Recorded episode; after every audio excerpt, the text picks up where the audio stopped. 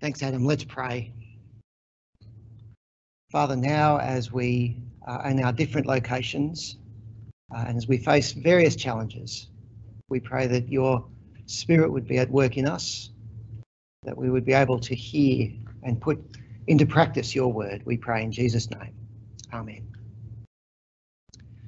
Well, some very, some very sobering reading I recently did was a 98 page report about a church and its leaders. It's an overseas conservative evangelical church. Until recently, this church had been championed as a model for gospel shaped mission and church life. God has used this ministry to lead many to salvation. It's inspired many to have a deep commitment to God's mission. And its leader was celebrated in international evangelical circles. He became highly influential. But in the past few years, multiple allegations arose of a pattern and culture in the church that was called by many spiritual abuse. The allegations triggered the resignation of the leader. There was a detailed formal review, hence the report I was reading, and many tears and much pain. And the report raises many issues, including issues of accountability and leadership structure. But the issue I want to focus on right now is about sin and grace. Uh, the report was uh, based on many interviews with many people from the church. And to quote it, uh, there was a widespread view expressed by participants that within the church culture there was an overemphasis on sin and an underemphasis on grace. And the report describes how this grace, these grace problems permeated the church and the culture. It affected membership commitment expectations. It affected views of authority and pastoral care and more.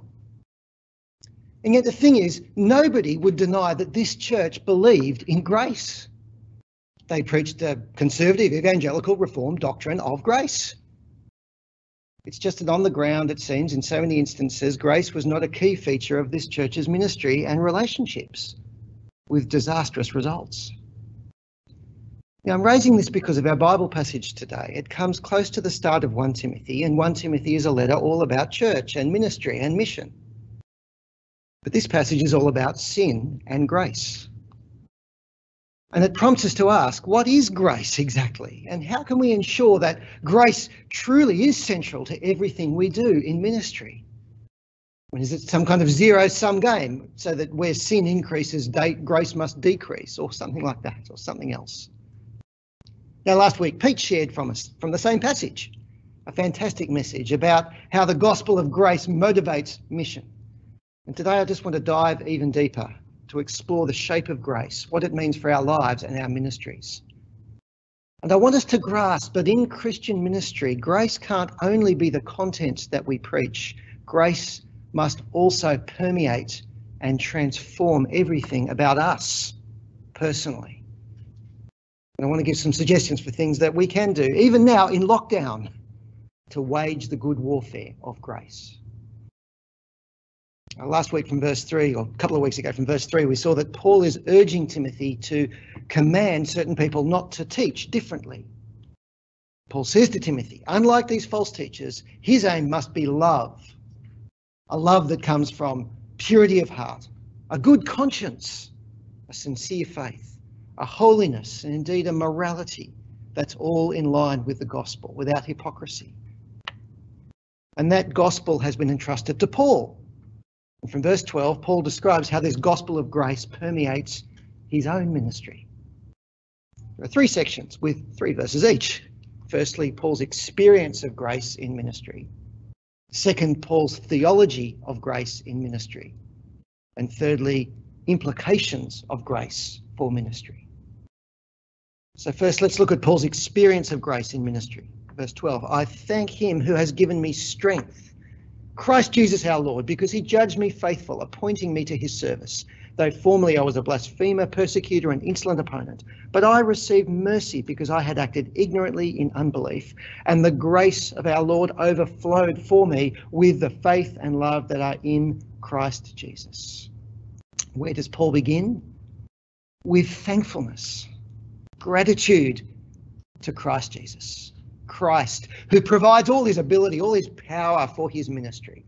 Why does Paul give Christ thanks? Because Christ considered Paul faithful. That is, Christ entrusted Paul with this task of gospel ministry. Christ considered Paul trustworthy to do that wonderful ministry job. And you might think that's unremarkable. After all, he's Paul until you remember who Paul was when Christ gave him the job.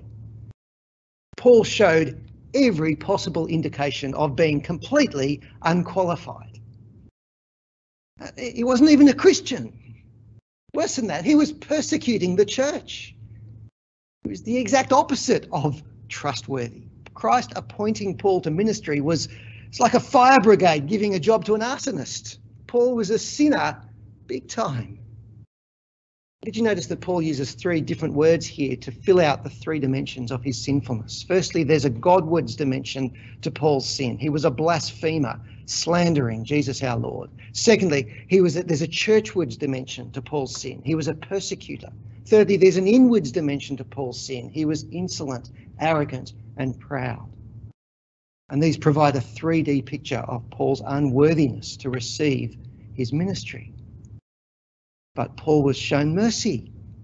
He was rescued from sin. He was saved. And on top of that, he was appointed as an apostle for this ministry. Paul, that ignorant unbeliever, acting out his unbelief. I, I don't think Paul's brief mention of ignorance here is there to suggest that there was some kind of mitigating factor, as if Paul is saying, oh, it wasn't that bad because I didn't know what I was doing. No, we took it that way. We contradict everything else Paul says here and also el elsewhere. And I actually, I think it's out of step with the Greek grammar, and you can ask the third years about that. I'm thinking, and I, I, what, I, what I think this passage is saying is that Paul had culpable ignorance. He acted in unbelief. And yet, the point is, contrary to all the human evidence, Christ considered Paul trustworthy for ministry. He showed him mercy. Just as in Romans, we learn that God considers us righteous when we're not righteous. So here, Christ considered Paul worthy of trust for ministry when he was the precise opposite. But this very consideration, this decision by Christ, created the reality itself. Christ's grace overflowed. That mercy and grace in salvation brought with it faith in Christ and love for others. Grace brought transformation, and it was a full 3D transformation. Do you see? In the Godwards direction, the former slander of Christ now calls Christ Lord. In the inwards direction, the former insolent, arrogant, proud man now trusts Christ as Saviour and in the churchwards direction, the former persecutor of Christ's people now deeply loves Christ's people. And brothers, this is grace. Grace is given to those who are entirely unworthy to receive it. And yet at the same time, grace is profoundly transforming. How is that? That's because grace is always and forever in and through Christ Jesus the gift of salvation in Christ. It, it's not sort of some kind of random gift with no strings attached. No, grace comes with Christ attached. It is Christ, and that is why it is so wonderful and overflowing. And yet it is always for we who are unworthy. And that's why true grace leads us to these things to joyful thankfulness, to praise to God, to humility and love for others. That's what grace does. And do you feel that, brothers? Do you feel it? The thankfulness and the joy and the praise. Grace to the unworthy. That was Paul's experience of grace in life and in ministry. And then in the following verses, Paul goes deeper to talk about his theology of grace in ministry. Now, first, verses 15 to 17 might seem a bit repetitive because they have the same basic structure as verses 12 to 14. But there's something new here. Verses 15 to 17 is a theological picture of Paul's life and ministry. Paul spells out this theology of grace. Although, as he does, he applies it to himself. In fact, he applies it to his ministry. So, verse 15 the saying is trustworthy and deserving of full acceptance that Christ Jesus came into the world to save sinners of, who I, of whom I am the foremost. But I received mercy for this reason, that in me as the foremost, Jesus Christ might display his perfect patience as an example to those who are to believe in him for eternal life. To the King of the ages, immortal, invisible, the only God, be honour and glory forever and ever. Amen. That is the gospel, isn't it? A message of grace for sinners through Jesus to God's glory. Christ Jesus came for sinners to rescue them from God's judgment, to bring them to eternal life. Saving sinners isn't just some side issue. Saving sinners is not just one effect of the gospel. Saving sinners is not just the final bit of Christ's incarnate life, it was the whole point of Christ's incarnate life. And that, says Paul, is fundamental for his life and for his ministry. The gospel applies to this minister even more profoundly than anyone because he was the arrogant, blaspheming persecutor. He is the foremost of sinners. He is the foremost of sinners. Did you notice the present tense? I am the foremost. He could have chosen to use the past tense. He could have said, I was the foremost of sinners, but he didn't. Because for Paul, that phrase, foremost of sinners, says something about his identity even now. Now, of course, there are things that are truly in the past for Paul. He was formerly a blasphemer and persecutor, an insolent person. In terms of his personal experience, Paul has been transformed and is continuing to be transformed. Yet at the same time, in terms of his deep theology of grace, Paul's identity is still shaped by this reality foremost of sinners. Luther put it this way simultaneously justified and a sinner. You might be uncomfortable with this yet because it sounds like an excuse to sin, doesn't it? But that's not at all how it works here. What's the reason and result of Paul identifying as a sinner? Not to make him sin, but to make him humble and thankful. And in fact, it is actually in the very act of Paul's recognizing that he is a sinner who has received grace that the act that that is the act of Paul putting to death his sin of arrogance, being transformed from an insolent blasphemer to a humble, thankful praiser of God. And that truth about Paul's sin and God's grace in Christ Jesus permeates Paul's ministry. He was shown mercy so that grace would overflow. He was saved, yes, to proclaim God's grace. He was saved to be a living demonstration of that grace. Paul's life becomes a pattern for others of, of patience and mercy. The word example here means a, it's a prototype or a, a stamp ministry for Paul, and, and in fact, in many ways for us, it's like a printing press. The pattern, the stamp, the impression, it, it, it's you, you and your own life. You turn on the printing press and your life produces copies, hundreds of copies. And those copies produce thousands of copies, people. And these people don't just hear what you say, they imitate who you are. And I hope that makes you just a little bit scared because if you get the stamp wrong, the copies are going to be wrong, aren't they? And on the last day, this will be seen for what it is.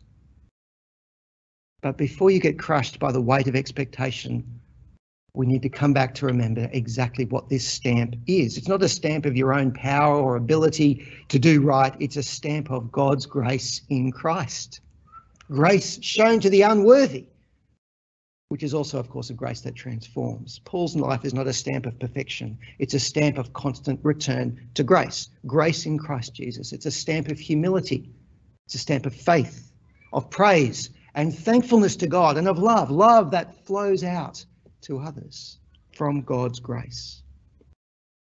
Recognizing your own unworthiness constantly and seeing who you are as a sinner, saved and transformed in Christ constantly believing in Him for eternal life. And you can't, in the end, fake that.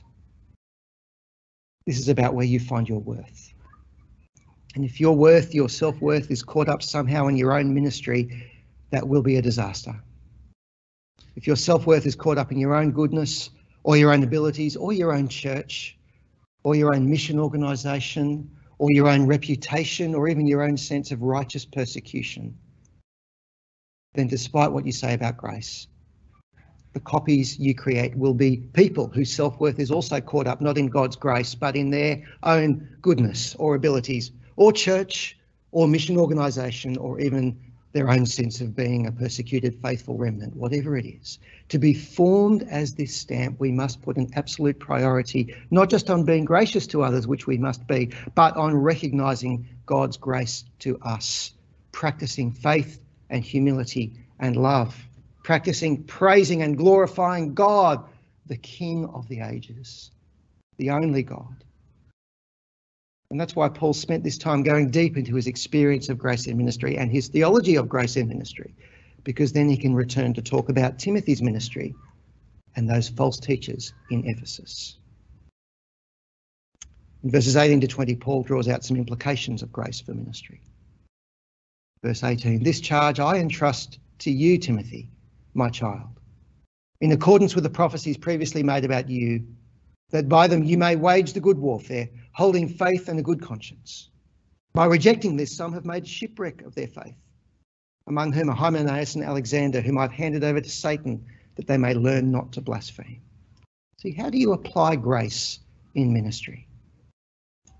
There are wrong ways that you could apply this theology of sin and grace in ministry. For example, you could use grace as an excuse for your own sin in ministry.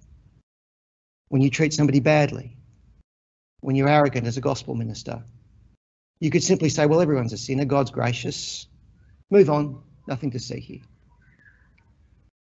Or you could use grace as an excuse for the sin of other ministers you're responsible for. You, you see them treating others badly or being arrogant. You simply say, well, they're sinners. We need to be gracious to them.